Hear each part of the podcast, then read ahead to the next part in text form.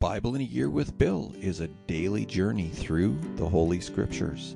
Unless otherwise indicated, all scripture quotations are taken from the Holy Bible, New Living Translation, copyright 1996, 2004, 2015 by Tyndale House Foundation. Used by permission of Tyndale House Publishers, Carol Stream, Illinois 60118. All rights reserved.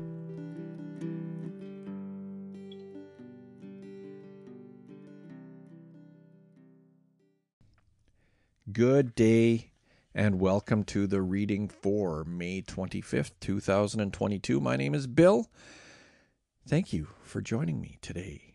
And you know what? I want to take a little bit of time to uh, acknowledge some people who have checked in on the Facebook page here on the, the Bible in a Year um, with Bill Facebook page. Um, we have Dana Ruse Holt Grau has joined us. Welcome, Dana. Um, Catherine Keller Bunton has um, taken up membership, if you will, on our page. Thanks, Catherine, for for coming along with us. Um, and Megan Hart Jewell from Oregon said a good morning. Good morning to you, Megan. Um, welcome. It's it's always good to hear from people. And now I apologize for your name, but Girme Ashkaba has also joined, and I want to say welcome to Girme. I hope I pronounced your name properly. Um, if not, I apologize. Anyway, today we are on day 145 of our journey through the New Living Translation. Today we're going to be continuing in First Kings, going to read chapters 10 and 11. We're going to jump over to Second Chronicles and read chapter 9. And then we're going to finish up today's reading with Romans chapter 6. So let's get right into it with First Kings chapter 10. When the queen of Sheba heard of Solomon's fame, which brought honor to the name of the Lord, she came to test him with hard questions. She arrived in Jerusalem with a large group of attendants and a great caravan of camels loaded with spices, large quantities of gold, and precious jewels. When she met with Solomon, she talked with him about everything she had on her mind. Solomon had answers for all her questions. Nothing was too hard for the king to explain to her. When the queen of Sheba realized how very wise Solomon was, and when she saw the palace he had built, she was overwhelmed. She was also amazed at the food on his tables, the organization of his officials, and their splendid clothing, the cupbearers, and the burnt offerings Solomon made at the temple of the Lord. She exclaimed to the king, Everything I heard in my country about your achievements and wisdom is true. I didn't believe what was said until I arrived here and saw it with my own eyes. In fact, I had not heard the half of it. Your wisdom and prosperity are far beyond what I was told. How happy your people must be! What a privilege for your officials to stand here day after day listening to your wisdom. Praise the Lord your God, who delights in you and has placed you on the throne of Israel. Because of the Lord's eternal love for Israel, he has made you king so you can rule with justice and righteousness. Then she gave the king a gift of nine thousand pounds of gold, great quantities of spices, and precious jewels. Never again were so many spices brought in as those the queen of Sheba gave to King Solomon. In addition, Hiram's ships brought gold from Ophir, and they also brought rich cargoes of red sandalwood and precious jewels. The king used the sandalwood to make railings for the temple of the Lord and the royal palace, and to construct lyres and harps for the musicians. Never before or since has there been such a supply of sandalwood. King Solomon gave the queen of Sheba whatever she asked for, besides all the customary gifts he had so generously given. Then she and all her attendants returned to their own land. Each year Solomon received about twenty five tons of gold. This did not include the additional revenue he received from merchants and traders, all the kings of Arabia, and the governors of the land. King Solomon made 200 large shields of hammered gold, each weighing more than 15 pounds. He also made 300 smaller shields of hammered gold, each weighing nearly 4 pounds. The king placed these shields in the palace of the palace of the forest of Lebanon. Then the king made a huge throne decorated with ivory and overlaid with fine gold. The throne had six steps and a rounded back. There were arm rests on both sides of the seat, and the figure of a lion stood on each side of the throne. There were also twelve other lions, one standing on each end of the six steps. No other throne in all the world could be compared with it. All of King Solomon's drinking cups were solid gold, as were all the utensils in the palace of the forest of Lebanon. They were not made of silver, for silver was considered worthless in Solomon's day. The king had a fleet of trading ships of Tarshish that sailed with Hiram's fleet. Once every three years the ships returned loaded with gold, silver, ivory, apes, and peacocks. So King Solomon became richer and wiser than any other king on earth. People from every nation came to consult him and to hear the wisdom God had given him. Year after year, everyone who visited brought him gifts of silver and gold, clothing, weapons, spices, horses, and mules.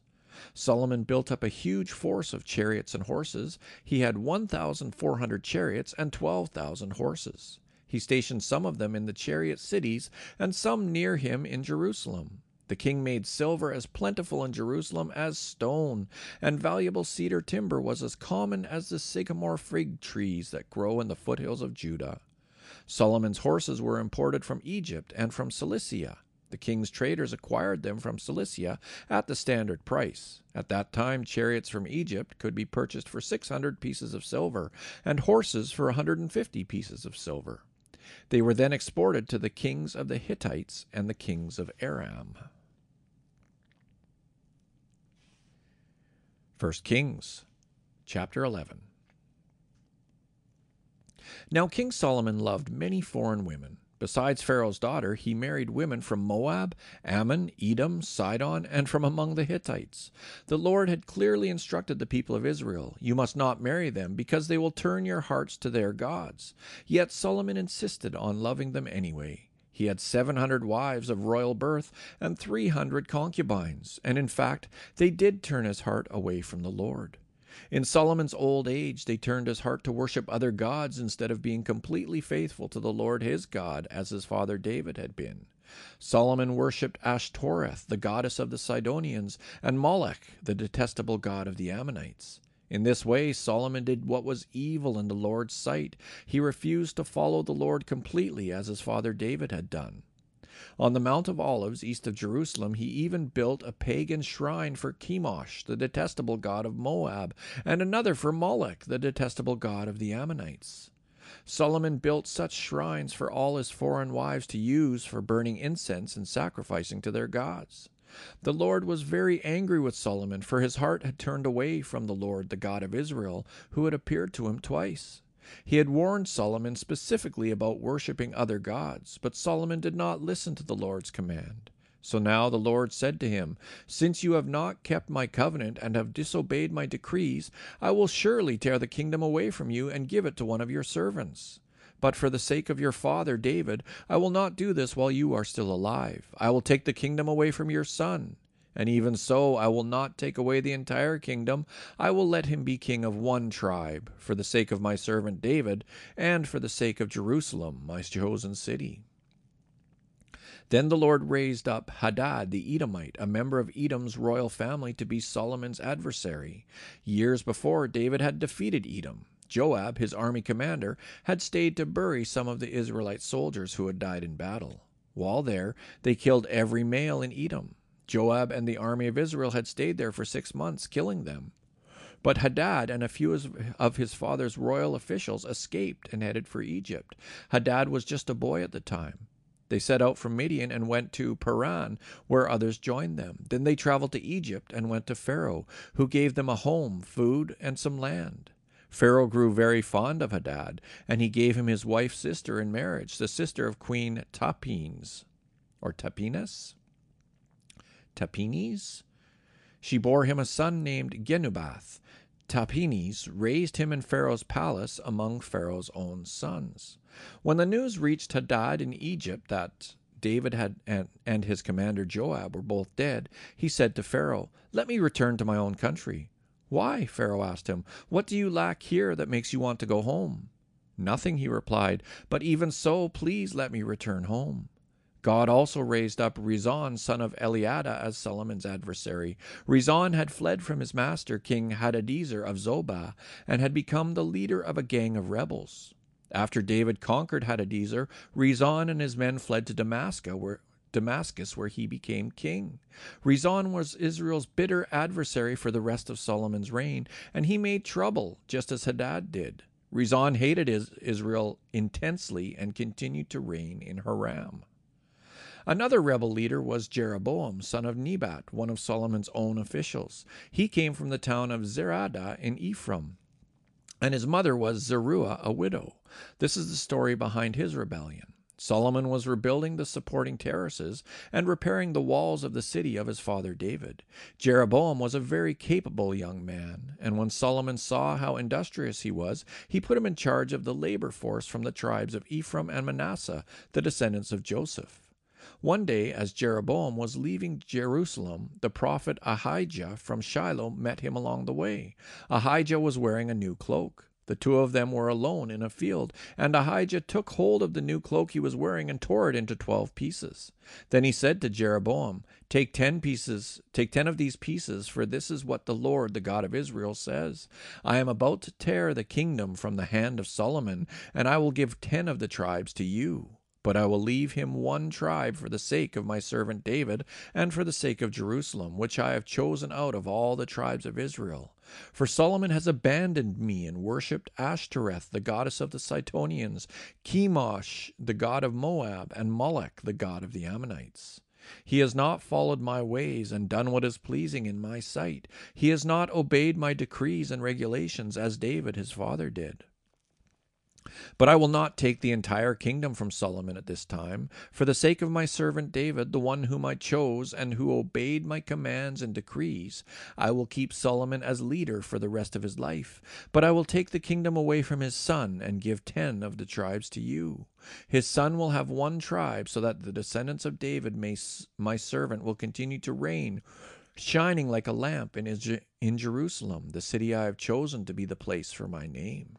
And I will place you on the throne of Israel, and you will rule over all that your heart desires. If you listen to what I tell you, and follow my ways, and do whatever I consider to be right, and if you obey my decrees and commands, as my servant David did, then I will always be with you. I will establish an enduring dynasty for you, as I did for David, and I will give Israel to you. Because of Solomon's sin, I will punish the descendants of David, though not forever. Solomon tried to kill Jeroboam, but he fled to King Shishak of Egypt and stayed there until Solomon died. The rest of the events in Solomon's reign, including all his deeds and his wisdom, are recorded in the book of the Acts of Solomon. Solomon ruled in Jerusalem over Israel for forty years. When he died, he was buried in the city of David, named for his father. Then his son Rehoboam became the next king. The book of Second Chronicles, chapter 9. When the queen of Sheba heard of Solomon's fame, she came to Jerusalem to test him with hard questions. She arrived with a large group of attendants and a great caravan of camels loaded with spices, large quality, quantities of gold, and precious jewels. When she met with Solomon, she talked with him about everything she had on her mind.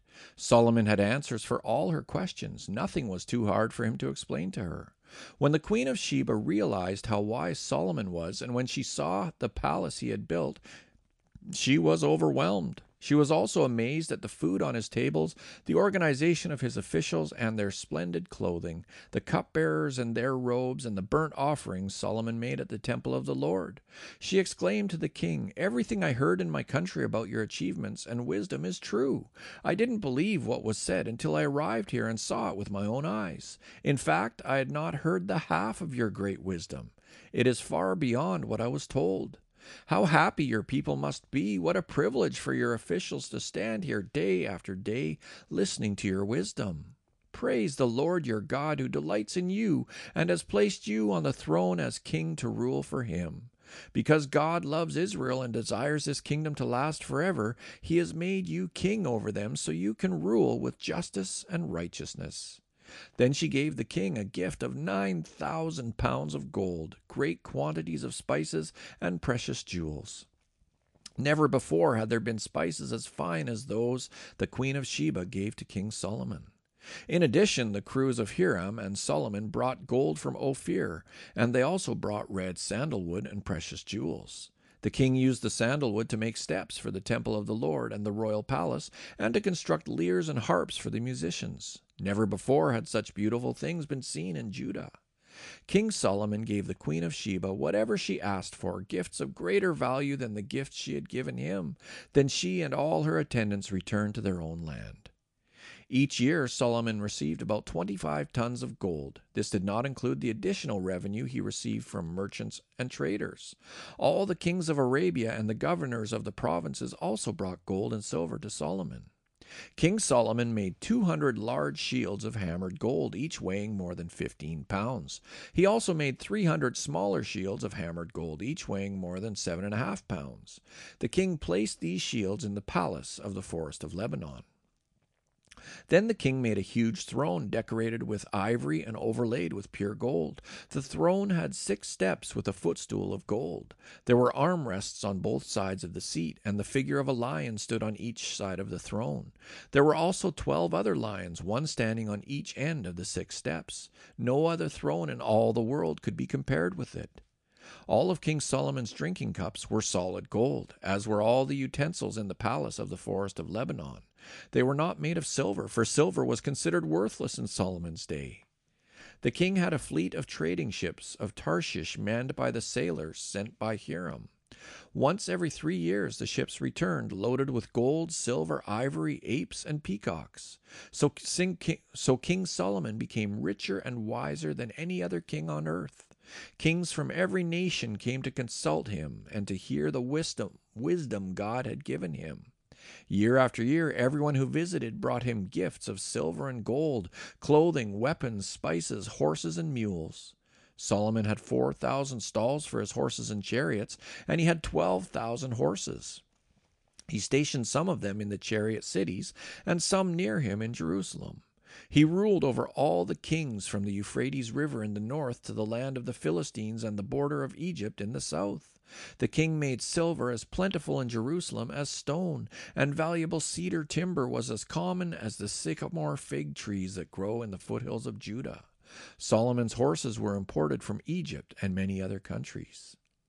The record uh, the rest of the events of Solomon's reign from beginning to end are recorded in the record of Nathan the prophet and the prophecy of Ahijah from Shiloh, and also in the visions of Iddo the seer concerning Jeroboam son of Nebat.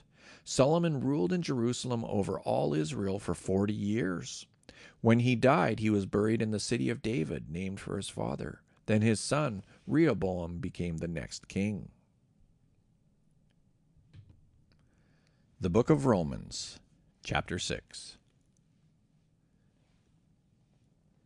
Well, then, should we keep on sinning so that God can show us more and more of His wonderful grace? Of course not. Since we have died to sin, how can we continue to live in it? Or have you forgotten that when we were joined with Christ Jesus in baptism, we joined Him in His death? For we died and were buried with Christ by baptism. And just as Christ was raised from the dead by the glorious power of the Father, now we also may live new lives. Since we have been united with him in his death, we will also be raised to, life as he was. We know that our old sinful selves were crucified with Christ so that sin might lose its power in our lives. We are no longer slaves to sin. For when we died with Christ, we were set free from the power of sin. And since we died with Christ, we know we also live with him. We are sure of this because Christ was raised from the dead, and he will never die again. Death no longer has any power over him. When he died, he died once to break the power of sin. But now that he lives, he lives for the glory of God. So you also should consider yourselves to be dead to the power of sin and alive to God through Jesus Christ. Do not let sin control the way you live. Do not give in to sinful de- desires. Do not let any part of your body become an instrument of evil to serve sin. Instead, give yourselves completely to God, for you were dead, but now you have new life. So use your whole body as an instrument to do what is right for the glory of God. Sin is no longer your master, for you no longer live under the, under the requirements of the law. Instead, you live under the freedom of God's grace. Well, then, since God's grace has set us free from the law, does that mean we can go on sinning? Of course not. Don't you realize that you became or that you become the slave of whatever you choose to obey? You can be a slave to sin, which leads you to death, or you can choose to obey God, which leads to righteous living. Thank God. Once you were slaves of sin, but now you wholeheartedly obey this teaching we have given you. Now you are free from your slavery to sin, and you have become slaves to righteous living. Because of the weakness of your human nature, I am using the illustration of slavery to help you understand all this. Previously, you let yourselves be slaves to impurity and lawlessness, which led ever deeper into sin. Now you must give yourselves to be slaves to righteous living, so that you will become holy. When you were slaves to sin, you were free from the obligation to do right. And what was the result? You are now ashamed of the things you used to do, things that end in eternal doom. But now you are free from the power of sin and have become slaves of God. Now you do those things that lead to holiness and result in eternal life. For the wages of sin is death, but the free gift of God is eternal life through Christ Jesus our Lord. And so, Heavenly Father, I pray that you would bless the reading of your word today, and that we would all be slaves to righteousness, slaves to a good life, free from the power of sin and slaves to you, and that we would do those things that lead to holiness and result in eternal life. Thank you for your word, Lord. And thank you, my friends, for joining me again here today on Bible in a Year with Bill. I hope to see you tomorrow. Take care now.